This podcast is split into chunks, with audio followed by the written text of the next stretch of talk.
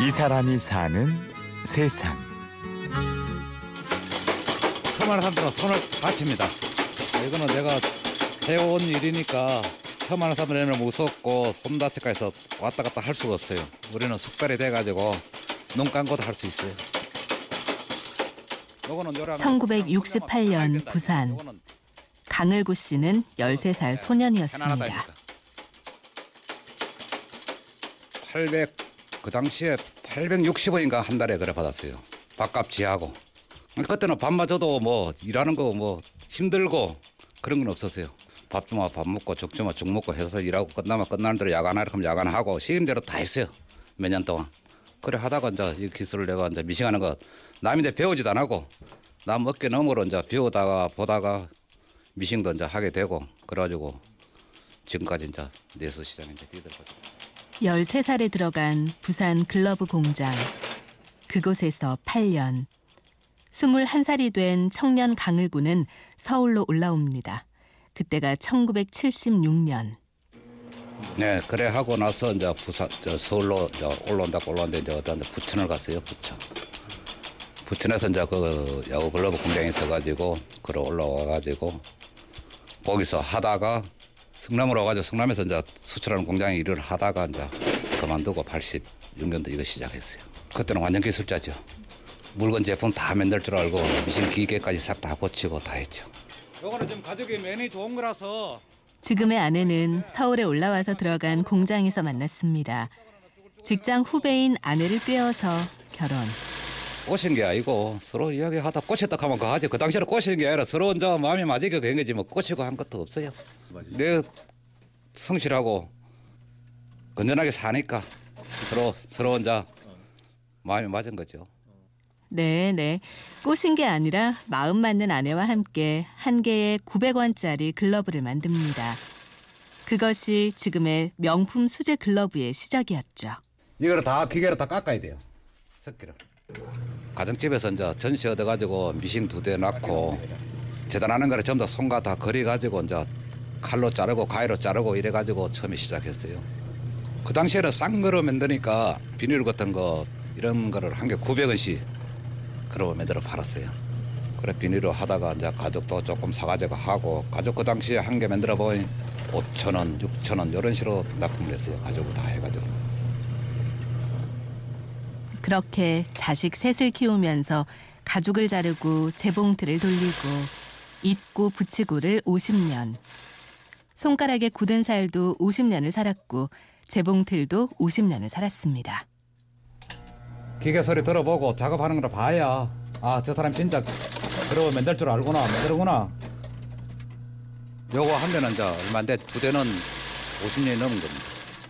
아 지금은 이제 일이 좀 없어요. 옛날에는 일 좀 할 때는 손이 이게 보통 손, 손이라 할 수가 없었어요. 옛날에는 일을 많이 할때 손마디가 반지가 안 들어갔어요 수제하면서 힘들고 하는 거 없습니다 그런 거 느낄 느낄 수가 없고 느낄서도 안 돼요 보람이죠 그게 내 밥줄이나 같은 건데 우리나라 최고의 수제 글러브 장인 을구 씨. 13살에 시작한 일을 50년이나 했죠.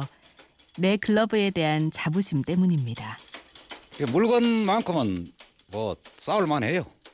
싸울만 하고 이제 매력하면 이제 내가 하나 만들어 놨고 나서 물건이 잘 나올 때도 있고 못 나올 때도 있지만은 하나 다른 모양이 나오고 이래 하다 보면은 그 순간적으로는 기분이 좋죠.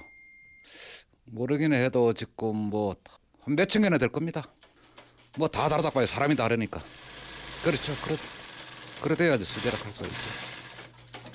만드는 사람은 한 사람. 글러브는 매번 다른 모양으로 수천 가지가 나왔습니다. 그런데 이제는 그 수제의 명맥을 유지하기도 힘들다고 해요. 조금 후퇴될 것 같아요. 후퇴되고 우리 대 지금 우리나라에서 수제 나오는 거 사람들이 없어지고 나면은 수제를 하는 게 조금 힘들 것 같아요. 우리나라에서는 이렇게 쫙 박히네요. 그 정도까지 왔어요 지금. 또 학원 같은 데는 뭐 공부 배우고 이러다 보면 학원비를 받지만 이거는 학원비 받는 것 떼고 내가 돈을 안 받고 가르쳐 준다 해도 배우는 사람이 없어요. 그만큼 힘들어요 지금. 이 말을 하는 동안 안타까운 듯 글러브를 만지작거리는 강을구 씨. 평생을 바친 국산 수제 글러브인데요. 그 안타까운 마음이 여기까지 전해집니다. 자, 인터뷰하는 동안 글러브 하나가 뚝딱 만들어졌는데요. 완성을 한 거는 손을 여면은 요런 모양이 되고 요거는 요러면은 그냥 손 여면 편안하게 된다 아닙니까? 요거는 올라운드입니다. 예.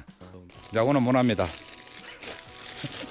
뭐 꼭 야구 해야 야구 그러면 되는 게 아니니까 또 한- 물론 하면 좋죠. 그렇지만은 지금 이 나이에 어디 야구하는데 받아주겠어요? 그 시절 우리 아버지들이 그랬듯 먹고 살기 위해 시작한 일. 선택이 아닌 필요와 강요로 시작한 일. 그러다 평생을 하게 된 일. 강을구 씨가 하루 한두 개씩 만들어내는 글러브는 이제 삶의 목적이자 둘도 없는 친구가 되었습니다. 글러브야 고맙다. 자식들 다 가르치고 또 먹고 살게 해줘서 어, 영원히 내가 살아 살아 있는 동안 글러브를 더 좋은 거- 더 좋고 더 이쁘게 만들어서 어, 모든 사람들에게 쓸 수 있도록 만들어 주겠다. 앞으로 영원히 내하고 끝날 때까지 함께 하자. 고맙다. 이 사람이 사는 세상. 오늘의 주인공은 50년 수제 야구 글러브 인생 강을구 씨였습니다. 취재 구성의 신성훈, 아나운서 류수민이었습니다. 고맙습니다.